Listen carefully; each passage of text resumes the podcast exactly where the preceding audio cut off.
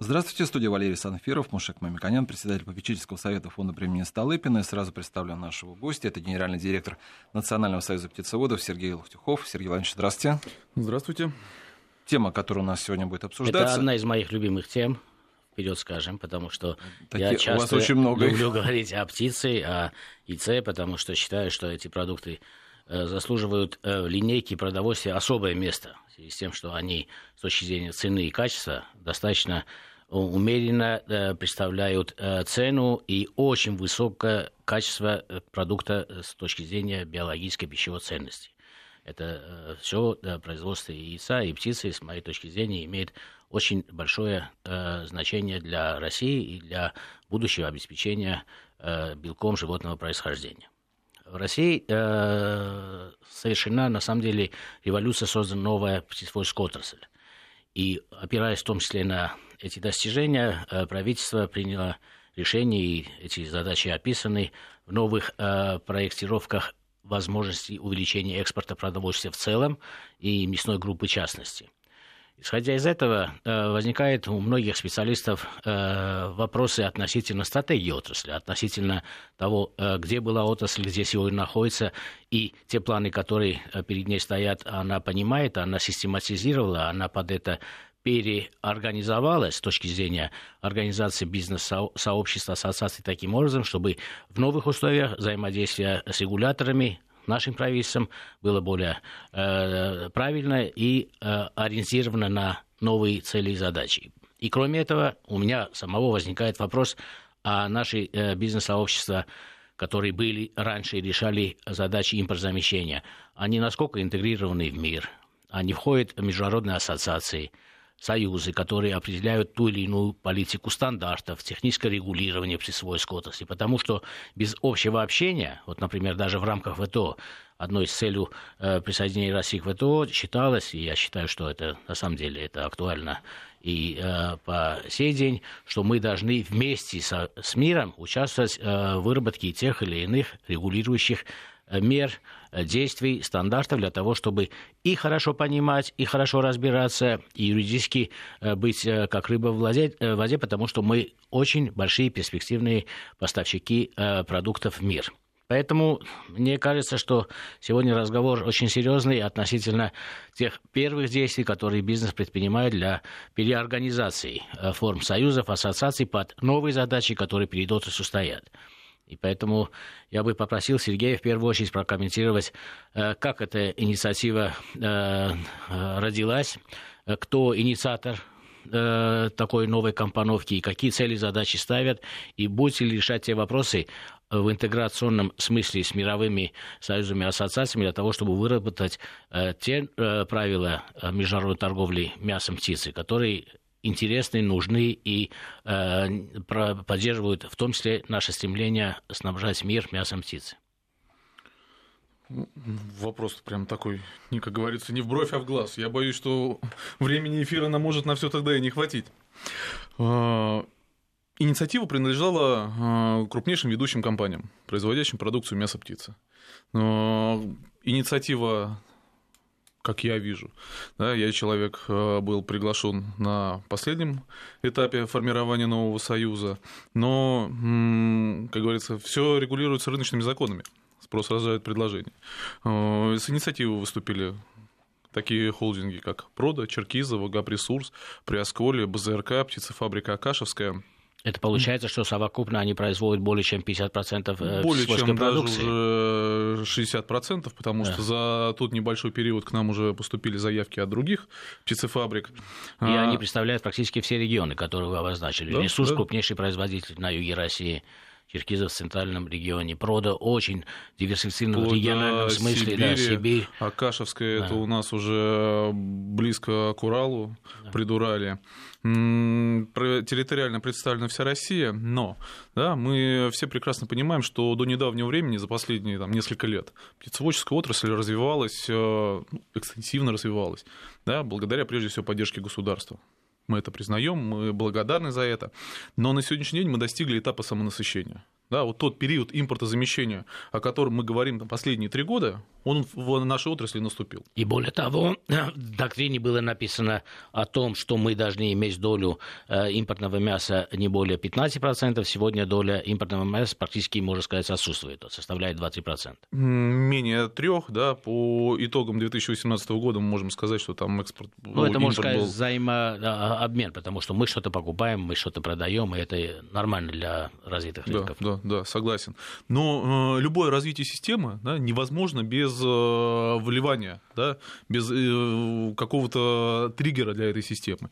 И вот сегодня триггер для дальнейшего развития отрасли, да, для дальнейших инвестиций в нее, это является экспорт.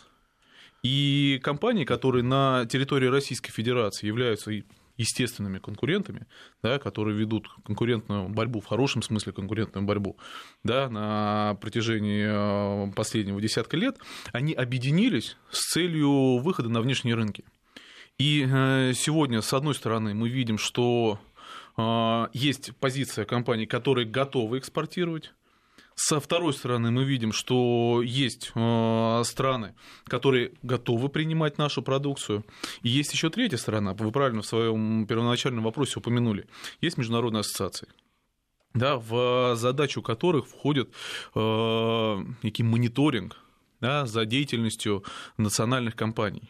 И вот мы сейчас уже с э, апреля месяца, мы есть такой международный орган, как э, Международный птицеводческий совет, где мы э, представляем нашу страну.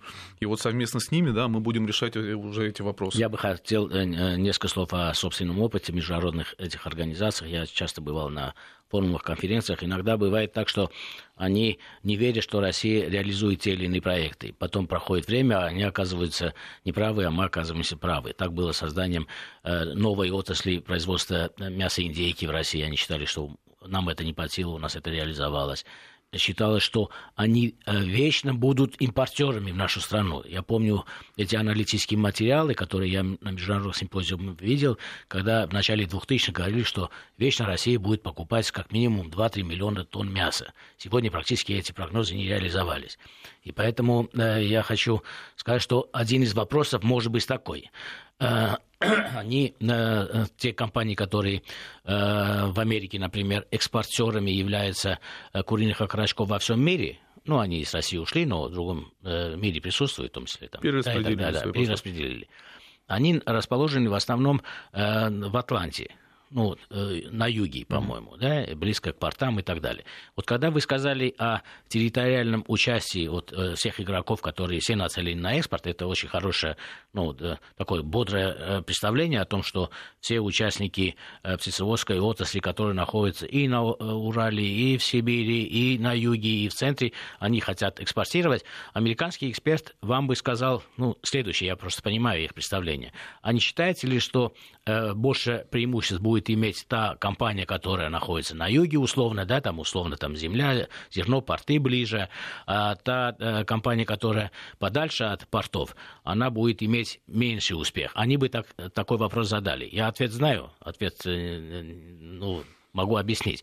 Вот э, как вы считаете, все компании, которые так бодро настроены на экспорт, имеют равные шансы? Или есть территориальные преимущества? Например, по зерну есть юг, близость э, к портам, потому что тариф на перевозку существенно влияет на цену, э, преимущество, конечно, получают южные производители. А в птице это так или нет?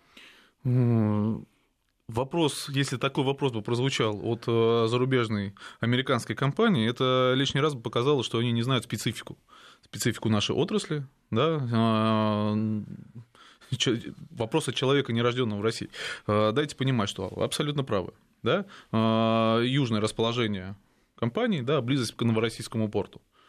Понятно. Но давайте не забывать, у нас есть Санкт-Петербургский порт, да. да, для сибирских компаний у нас есть железная дорога, да, где есть э, достаточно много пунктов пропуска на территорию с Китаем, куда как раз да, не так давно были аттестованы на поставку продукции нашей птицеводческой да. компании. Да, я с гордостью могу сказать, что у нас уже, там, начиная с позапрошлой недели, пошли первые поставки в Китай. Угу. Да, и это не одна компания. Вот, да, они пока пошли не через железную дорогу, они пошли морем. Но вот мы ждем, что уже в мае да, первые суда придут. Да. Вот. Надеемся, все, что все будет ну, хорошо. Давайте поговорим о наших потребителях. Вот э, у меня даже вопросы возникают, и мне задают эти вопросы. Вот открыли э, около 30 заводов, которые э, могут уже поставлять Китай. Китай глобальный рынок. Да? Сейчас вы э, с удовольствием будете реализовывать э, планы правительства, увеличивать экспорт, а нам... Я э, уточню, мы с удовольствием будем реализовывать да, свои планы. Да, да, ну, которые совпадают с отраслевыми планами.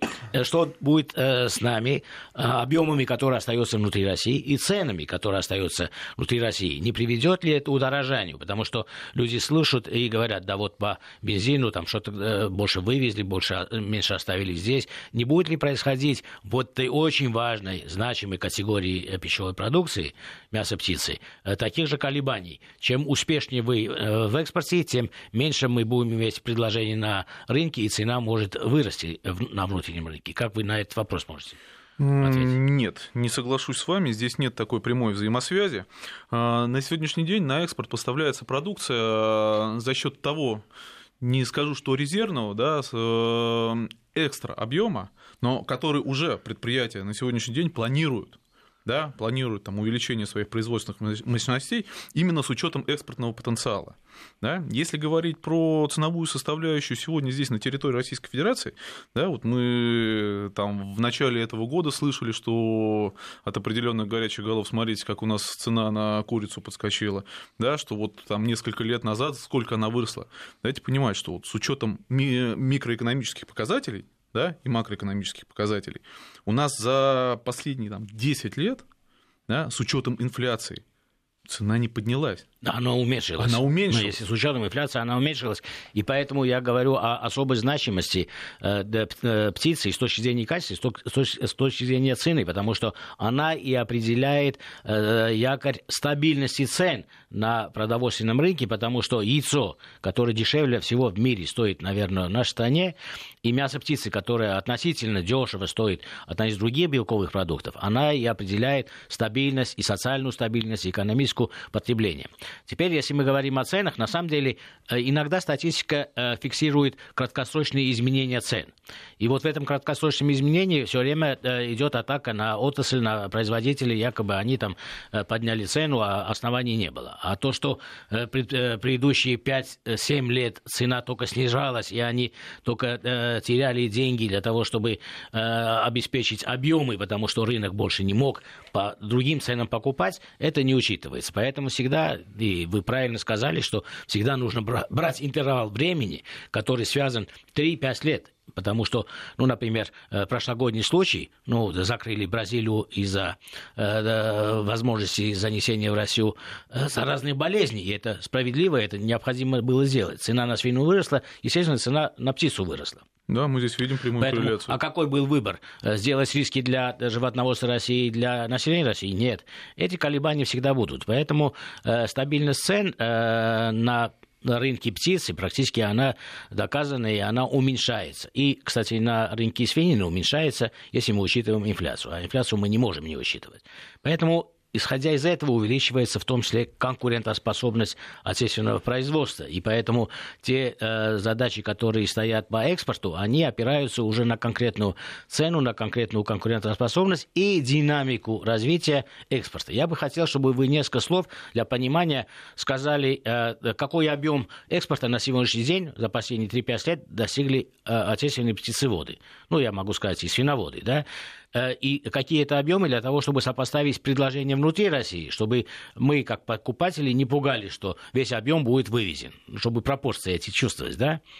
А мне не просто тут вопрос другой. Насколько наша птица, наша птица дешевле, нежели чем э, страны, которым мы предполагаем экспортировать? Например, это э, Юго-Восточная Азия, тоже, не знаю, там какие-то, может, даже европейские страны. Но у нас она дешевле? Или есть ли риски в этом плане, что действительно, как и у нефти, вот здесь будет перетечение? А, я бы ваш вопрос немножко развернул э, в другую плоскость. Важно не не сколько какие цены в тех странах, куда мы поставляем, а важно, какова себестоимость аналогичной продукции в других странах-поставщиках. Да? Давайте возьмем, к примеру, вот сейчас основных наших конкурентов да, по рынку, по тому же самому по Китаю, да, по Евросоюзу. Это Бразилия, это Украина. У них в среднем на 20 центов себестоимость продукции ниже. А? То есть мы здесь проигрываем. Но проигрываем мы из-за чего? То есть несмотря на то, что мы сейчас все находимся в условиях ВТО, да, связаны требованиями ВТО, у той же самой Бразилии, да, они, например, субсидируют транспорт да, на поставку. У той же самой Украины они говорят, нет, у нас субсидий нету, вот, но они, субсидии на транспорт, я имею в виду, но они субсидируют через корма. То есть через очищенная широт. себестоимость у нас была бы такая же или равная, или близкая, да, если мы очистим вот те преференции, которые получают в этих странах производители. Опять же, я бы сказал, что мы как раз надеемся на аналогичные преференции со стороны нашего государства. Да, но да, дело в том, что да, в рамках ВТО да, в протоколе присоединения России нету экспорт поощряющих субсидий. Вот э, э, если это в зеленой корзине, непрямые mm-hmm. субсидии, мы можем, наверное, претендовать, и это правильно было бы для реализации задачи экспорта, на такие э, вложения от э, государственных средств ожидать. А, потому что прямые э, изменения цены практически мы э, в протоколе такого не имеем. И все-таки о пропорциях объема. Вот я потребитель, думаю, вот эти ребята пошли на экспорт, я получу то же самое колебание, как по бензину, а сколько они собираются на экспорт, а сколько они собираются оставить в России. Я бы сказал так, что э, российские производители птицы производят около 5 миллионов тонн мяса. Это огромная цифра, да, 5 миллионов тонн мяса. Живо. Это чуть ли не половина объема э, потребляемого в России и мяса. Ну, чуть меньше половины, это 45%. Да? Вот из этого объема на экспорт Россия на сегодняшний день достигла объема экспорта около 200 э, тонн. Да? Чуть-чуть поменьше, да, 170, около 180, да, 175 179. тысяч тонн. Чтобы было понятно, что на рынке останется еще большой буфер, большой запас, э, то пока развитие экспорта никак не может влиять на колебания цен э, внутри России. Это первое. Второе. Именно в птицеводской отрасли созданы современные технико-технологические ну, подобные подобные, как в мире на лучших компаниях, мощности, которые сегодня имеют запас роста. То есть мы э, можем произвести еще на вырост. Мы не то, загружаем да, мы наши не заводы на 100%. Да, э, сегодня оказалась ситуация, что наши предприятия не загружены. Еще где-то 10-20% можно э, загрузить. Поэтому задача э, роста через экспорт для птицеводства России является очень актуальной. Она значительно более актуальна, чем для других отраслей э, мясной группы потому что у нее есть свободные мощности, которые она может реализовать. Теперь э, я бы хотел... Я, Маша прошу прощения, вот добавлю важный момент. Да, вот как раз, чтобы наш потребитель не боялся возможного колебания цен, да? То есть вот э, тот запас мощности, который есть у наших предприятий, даже с учетом его двукратного увеличения экспорта на сегодняшний день, никак не скажется на конечной цене продукции здесь. А если будет увеличено количество мощности, ну, на полностью будут они работать, то эта цена все равно будет выше на 20 центов? Чтобы мощности работали на полную, да, мы должны понимать э, конечное, э, конечное потребление. Не, я, просто, я, мне просто интересно вот, довести этот тему до конца, что ли, у нас есть э, э, конкуренты, в данном случае вы назвали две страны, тоже Украину, которые действительно могут, у них ситуация еще экономически улучшаться, они, то есть они наши действительно могут в перспективе еще больше быть нашим конкурентам. Ну и Америка, и Бразилия тоже То есть нам надо на уровне... Сейчас приним... Да. То есть нам надо сейчас принимать меры для того, чтобы минимизировать э, те же вот, э, вот эти 20, потери 20 центов, которые мы сейчас э, имеем с каждого. Но это делается несколькими путями. Во-первых, увеличивается эффективность производства, и каждая компания имеет свои планы увеличения эффективности. Второе, я мог бы здесь очень важную вещь сказать, которую мы пока не затронули. Мировая торговля э, мясом в целом и э, птицей в частности предполагает не только э, э, продажу э, тупо, тушки, которую мы получили в виде магазине. Да? В каких-то странах преимущество э, дается тем или иным отрубам, например, темному мясу, ножкам. Да? В каких-то э, филейной части э, грудки вот, э, более кулинарная традиция предполагает это. И в этом мы, будучи более гибкими и хитрыми и умными, можем иметь э, преимущество от тех стран, которые Э, имеют себестоимость, например, Бразилии, из-за того, что у них соя дешевле, чуть дешевле у них общая себестоимость. Ну, из наших программ последних я понял, что самое вот хитрое сейчас это наши э, соседи, по, союзники по белорусы, которые больше как раз добились в экспортном варианте, потому что они могут, больше экспортируют. Да? Они продают уже да, в Китай продукцию, да, они продают в Азию продукцию, но да, наши компании тоже, вот 175 тысяч тонн, это не маленький объем. Нужно говорить, что... Э... И я, давайте так, это по итогу, по сравнению с 2017 годом, если мы говорим про дальние зарубежье, это рост на 25%. И в 2019 году мы планируем еще больше рост. И это не только Китай, да, понятное дело, что Китай является для нас стратегическим рынком. Но мы сейчас говорим и о других странах Юго-Восточной Азии. Да, мы сейчас говорим о создании зеленого коридора, например, с той же самой Саудовской Аравией. И другие... Сергей, я хочу вернуться вот, э, все-таки э, к такой исторической э, данности. Это очень важный вопрос. Э, наша программа очень часто э, соотносит современное время э, с теми периодами, когда формировалась э, пищевая промышленность. Да? Программа называется «От Микояна», потому что известный нарком э, очень много э, вкуда интеллекта э, вложил и вместе со всем обществом построили индустрию пищевую в целом совершенно другого уклада. Ну, это было 30-е, 40-е, 50-е годы. Вот я помню, что в советское время э, мясо птицы э, стоило э, чуть ли не в два раза дороже, в полтора раза дороже, чем говядина и свинина. Сейчас мясо птицы стоит э, дешевле. И у потребителей возникает вопрос. А, да, в рыночной а, говорят обычно, э, что дорого, то и может быть еще лучше. А в советское время определяли э, каким-то э, плановым образом цены. Я помню, что в больницу, если привезти полезный продукт, это скорее бульон из мяса э, птицы. Да? Да, да, да или да, белое мясо принести, цыпленка принести. А цыпленок стоил, если я правильно помню, 2,80. Э, Хотя того качества цыпленка, который мы сегодня имеем, тогда не было. Это синюшные птицы были все мы мечтаем о прошлом, но на да самом деле... Китай вообще черная птица. Да, поэтому, да, ну, это э, загорелая птица. Поэтому, э, на самом деле, чем определяется, что в советском периоде э, мы имели цену, которая значительно больше, чем цена на свинину и на говядину, а э, сегодня мы имеем цену, которая ниже на рынке. Э, при этом продукт значительно более удобный, чем, например, говядину. Представьте, говядину кусок дома сварить. Ну, как сварить? Только вы сварите. Или специальный кусок нужно купить значительно дороже, который пожарить. А птицу можно разделать, можно и жарить, и запекать, и суп делать. То есть он значительно универсальный. Но при этом он стоит на рынке дешевле, чем вот, э, говядина. Вот чем Мы объяснить, сейчас почему в Советском Союзе... о совершенно разных моделях государственной экономики. Да, то, что было там, больше практически уже 30 лет назад, да, как вы упомянули, плановая экономика, когда э, стоимость на прилавках определялась не исходя из э, количества э, затрат, затрат да, а исходя из качества конечного продукта. Да, сегодня все мы живем в условиях Сергей, рыночной экономики. Сейчас у нас будут новости, а потом мы продолжим. Я напомню, что у нас э, сейчас в студии Сергей Лохтюхов, генеральный директор Национального союза птицевода, и Мушек Памиканя, председатель попечительского совета фонда премии Столыпина. По-прежнему на студии Мушек Памиканян и Сергей Локтюхов, генеральный директор Национального союза птицевода. И я пришел к промежуточному выводу, который мы обычно э, любим э, иногда излагать. Я пришел к выводу, что в советский период и в текущее время Э, в больницу как лучший продукт, который помогает э, ослабшему организму э, немножко укрепиться и вылечиться, является бульон из э, птицы. И э, маленькие кусочки сваренной птицы э, мы э, водили э, больным, приводили больным в больницу, и сегодня в диетах и э, в рецептурах больничного обслуживания также в основном это индейка, это птица, иногда кролик дают, это разнообразие. При этом цена этого продукта в Советском Союзе была полтора раза больше, чем цена других мясных э, продуктов. А сегодня цена мяса птицы существенно меньше, чем цена говядины и свинины. Вот это парадоксальный э, факт, мне кажется, ну, сам по себе любопытен.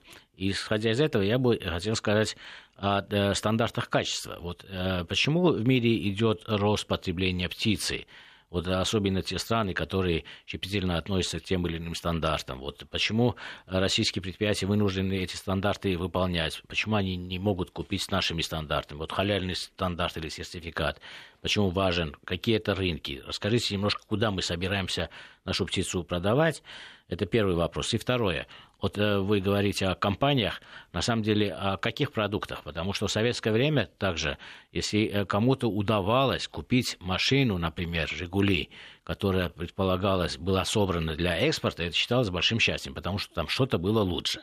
Вот означает ли сегодняшний мясной промышленности, что курица, которая идет э, в том числе на э, экспорт, является нечто лучшее или больше контролируемое при производстве. И, э, и как это будет выглядеть? Это те же известные бренды, как Рококо или Петелинки или другие бренды, они будут в Ирак э, уезжать? я даже как... замер. Да. Я сейчас буду записывать, значит, что, на какую продукцию каких фабрик надо закупать, где у них, соответственно, качество будет выше, нежели чем для российского рынка, потому что ну, он на стандартах, да, почему а, сертифи... Я шучу, конечно. Сертификация ситуация должна быть другая. Знаете, Почему? Я на самом деле э, тогда с конца пойдем, да? Вот категорически не согласен с тем, да, что продукция, которая отправляется на экспорт, она гораздо более высшего качества, чем та, которая реализуется здесь Правильно, на территории. Чем хорошая да. есть. Пускай не в этом дело. Было. Вот не в этом дело, да? Вот я хотел на самом деле к этому еще прийти в нашем предыдущем блоке, да, когда говорили про экспорт. И э, мы упустили одну важную вещь, да? Мы все свели к ценообразованию, да, и к возможности закупать нашу продукцию. А надо все смотреть совершенно по другим углом. Не к возможности, а к желанию. В чем выражено желание? Это в качестве и безопасности нашей продукции. Да? Вот Мушек Лорисович правильно упомянул, что наши ключевые предприятия, они аттестованы по стандарту халяль, по международному стандарту халяль. Что такое сегодня стандарт халяль? Да, что такое аттестация на соответствие этого стандарта? Да? Э, из неких религиозных догм, да, из плоскости религиозных догм, это перешло в совершенно иную плоскость, а, прежде всего, безопасности пищевой продукции и а, безопасности нашего с вами здоровья. И здесь на самом деле вопрос, вот почему я именно говорю про плоскость, а не про уровень, да, здесь еще непонятно, что, что выше или что ниже. А, стандарты халяль, да, на которые предприятия аттестуются, они гораздо выше, чем обязательные к исполнению стандарты, установлены нашими контролирующими и проверяющими органами. Но если те стандарты, которые предприятия соблюдают, э, я имею в виду национальные стандарты, которые, на, которые, на соответствие которым проверяют там, Роспотребнадзор, Россельхознадзор, да, они являются обязательными, от них никуда не денешься, то все-таки стандарт халяль, он э, добровольный. Но предприятия тратят колоссальнейшие деньги, вкладывают колоссальнейшие инвестиции, вот как раз тот стандарт, который гораздо жестче. На этапе уже проектирования, да, да они учитывают этот стандарт стандарты. гораздо жестче. Вот э, Мушек Лорич сказал, что вот существует такой парадокс между СССР и э, современным миром. Вот у нас другой парадокс. Компании вкладывают средства в гораздо более жесткие стандарты качества и безопасности продукции. И в итоге мы видим, что страны, а на сегодняшний день мы поставляем более 40 стран нашу продукцию, готовы и с удовольствием готовы закупать ее. Да? А все это почему? Потому что ну, меняется структура, культура и этика потребления. Я, если сейчас время позволяет, расскажу один интересный пример, который я вспомнил, когда ехал сюда. Небольшое отвлечение. У меня есть знакомый, который там, в начале 2000-х, да, после института, активно увлекся нутригеномикой красивое слово, он сам по образованию биолог, вот, уехал а, в одну из европейских стран, мы к нему попали в ресторан. Шикарный ресторан, куда на запись очередь там недели. А, когда я спросил, а что здесь такого особенного? Говорит, «Э, ты мне можешь не верить. Говорит, ну, ты знаешь мою страсть да, к нутригеномике и к безопасному диетическому питанию. Я говорю, ну что, значит только птица? Он говорит, ну не только птица, вот, овощи. Говорит, но мы, например, у себя не используем никакого растительного масла при готовке, при жарке. Он говорит, только жир, птичий жир. Никакой канцерогенности, никаких вредных веществ – мы же с вами не знаем, вот я ради интереса посмотрел на бутылку подсолнечного масла. Я, правда, надеюсь, что при выходе отсюда меня никто за эти слова ничего со мной не сделает. Но Мы внутри можем делать так что. Стандарты ГОСТ да, не обязывают производителя печатать э, состав подсолнечного масла. Да, вы увидите состав подсолнечного масла. А технологию его производства вы даже не представляете себе. При этом э, птичий жир, да, там жир с птичьих желудков, он ну, оказывается диетический, безопасен, и он гораздо более полезен, например, при готовке. И ну, это касается всей продукции. Ну, на самом деле, да, но это э, научно обоснованная э, тема. Мы э, говорили о жирах очень много, и поэтому научный вывод такой, что желательно, желательно комбинировать при жарке для того, чтобы и, естественно, не использовать то, что вы делаете жарку, этот жир не использовать несколько раз. Это первое. Второе. Вот э, мы очень часто, когда говорим о мясе в целом, о животноводстве в целом, молоке, яйце и так далее, мы говорим о безопасности с точки зрения применения э, антибиотиков. И это очень важная тема. Во многих странах она становится жестче, жестче, жестче. Вот те сертификаты, э, те э, производственные проекты, которые делают российские э, производители, которые хотят на экспорт уходить, какие они меры принимают для того, чтобы применение антибиотиков у нас снижалось, и мы соответствовали тем требованиям, которые в мире существуют, или мы опережаем, может быть, это, так как вы очень хорошо знаете тему ветеринарии, расскажите несколько слов, в каком направлении и в каком месте мы находимся по этому вопросу. Какой хитрый подход. Перейдем, окей, на мою тогда на мой прошлый бэкграунд я действительно очень плотно занимался, да и до сих пор занимаюсь вопросами ветеринарии, прежде всего а, вопросами производства и применения ветеринарных препаратов. А, но здесь у нас есть просто колоссальнейшее непонимание ситуации да, с тем же самым Европейским Союзом и Штатами мы видим в средствах массовой информации, что тот же самый Евросоюз говорит, что мы отказываемся, мы снижаем применение антибиотиков. А, благодаря своей деятельности у меня была, я надеюсь, еще будет возможность да, ездить по тем же самым птицефабрикам, свиноводческим комплексам да, в Европе, в других странах. И очень интересно, когда ты приезжаешь на встречу там, с уполномоченными службами, и тебе говорят, мы снизили в 4 раза применение антибиотиков в птицеводстве. Вот, там, таких, таких, таких лекарственных форм. Угу. Отлично. А, но покажите, да, вот покажите ваши современные технологии.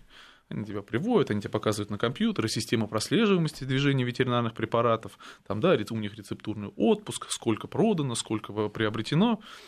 И была очень показательная ситуация. Заходим на склад, где лежат мешки с э, фармпродукцией. Вот, и они говорят, вот повторюсь, да, в 4 раза мы э, снизили применение, там, чтобы сейчас не быть рекламой или антирекламой, не буду называть, да, вот такого антибиотика.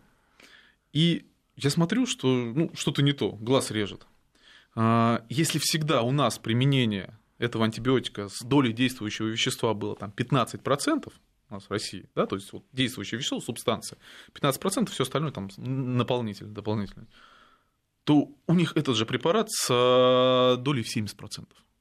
То есть вот поймите, да, ну, на 4, в 4 раза снизили объем потребления, и равно это, да, но в, более чем в 6 раз да, увеличили э, действующего да. вещества. Да, Сергей, у меня прямой вопрос. Вот мы говорим о дополнительных э, э, стандартах, которые на существующие стандарты европейские, российские накладываются. Это халяль, это кашер и так далее. Вот эти э, э, стандарты предусматривают использование э, антибиотиков в лечебных целях э, для э, животных, для птицы или в кормовых целях, или не предусматривают? Нет, ну, естественно, кормовых антибиотиков э, при производстве быть не должно, это однозначно. Угу.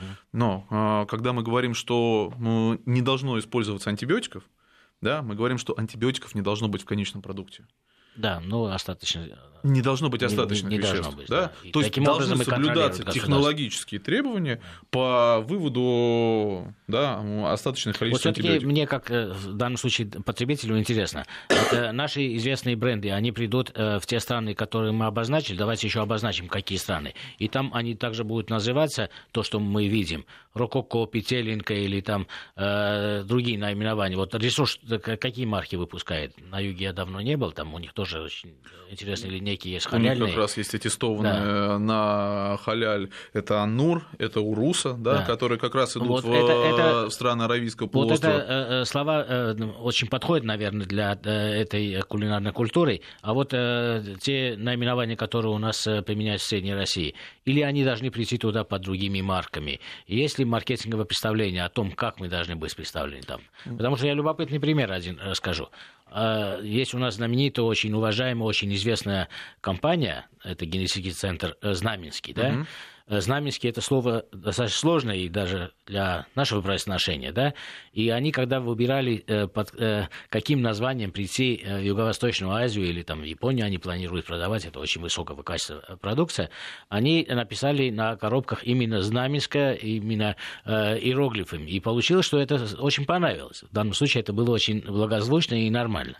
Вот как наши э, игроки рынка планируют свои э, маркетинговые действия там? Под своими существующими или все-таки они будут э, подыгрывать э, тем э, вкусовым и... Я потом тоже да. по, вот по, я, по вопросу, я да. смотрю, что у Муша Глорисовича, да, что у нашего уважаемого ведущего, они уже не первый раз приходят, именно вот какие марки, да, то есть э, подспудно вы хотите узнать, какие марки надо покупать. Ну, конечно. Да? Не, а вы, кстати, я потом вопрос-то задам в общем, да.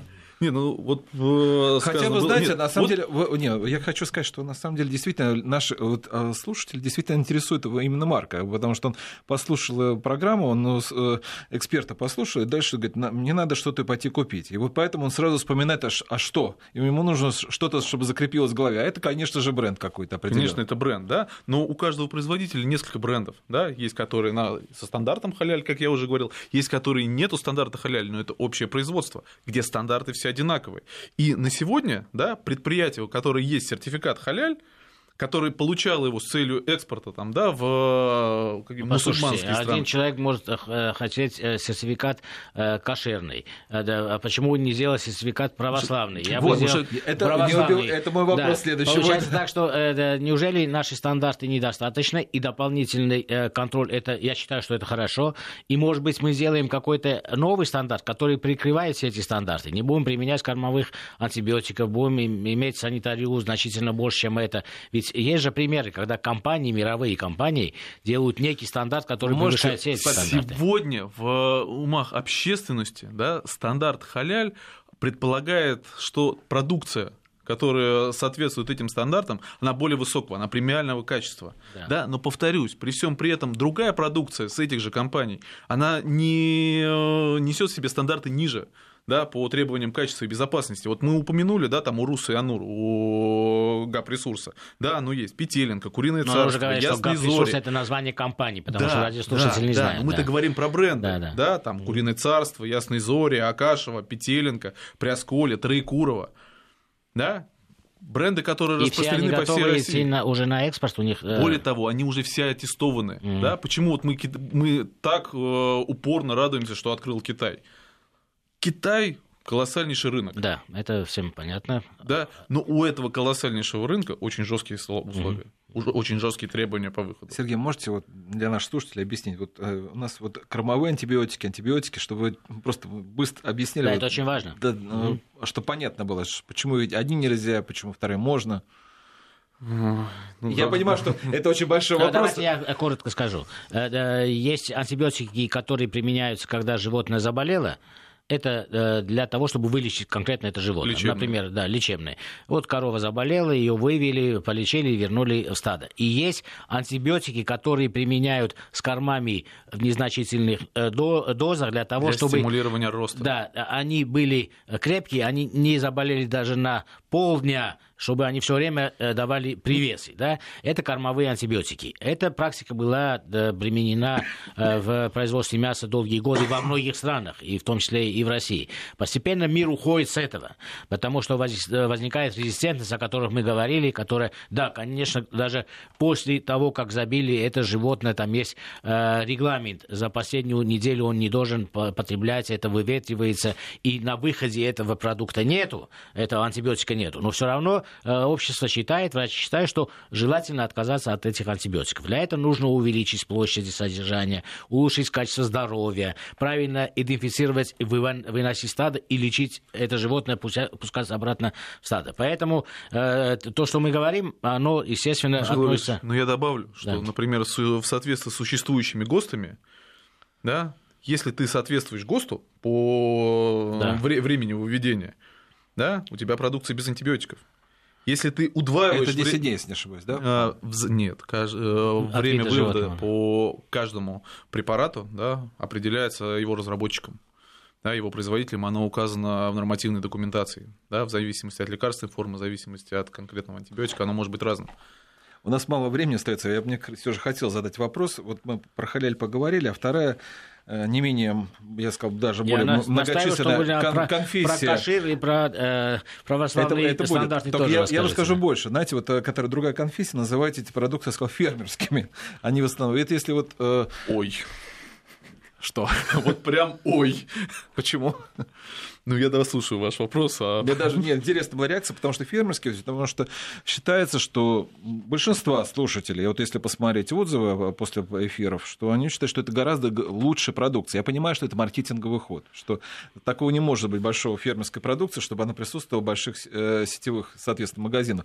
Но, тем не менее, вот как бренд, он может экспортироваться, российский фермерский продукт на Запад, на, э, или в Азию, или в западные страны при условии, что он пройдет все те э, инспекции, которые проходят промышленные компании, при условии, что они будут как раз соответствовать всем тем требованиям, как национальным, так и зарубежным, да.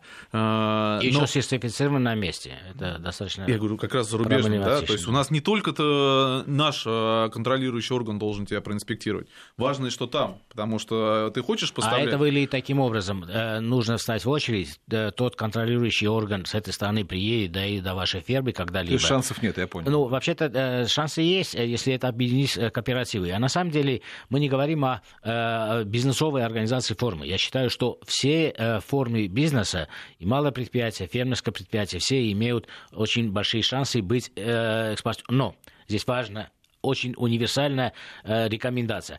Все они должны соблюдать те стандарты, которые нужны. Теперь, почему вот Сергей сразу сказал, о фермерской это другая тема, потому что долгие годы эксплуатировалась тема, что фермерское это самое чистое, но у нас не было закона о органическом производстве, органическом, который наконец приняли. И поэтому, если фермер учитывает, принимает эти стандарты и его реализует. И может это... их реализовать, да, это может им следовать. Да. Его финансовая модель позволяет. Нет, нет, вы, наверное, неправильно поняли. Я просто считаю, что у нас нет такого количества фермерских продуктов. Это обычная, та же самая фабрика большая. Просто они называют маркетинговой фермерской продукцией. Ну, если такие, но нужно поддерживать и тех, которые создают малые, бренд, он, э, малые да. формы и все-таки являются хорошими производителями продуктов. Смотрите, вот э, мы, я к чему говорю, что если экспортировать в другие страны, соответственно, вот можно сказать, халяльный тот из России России сделано.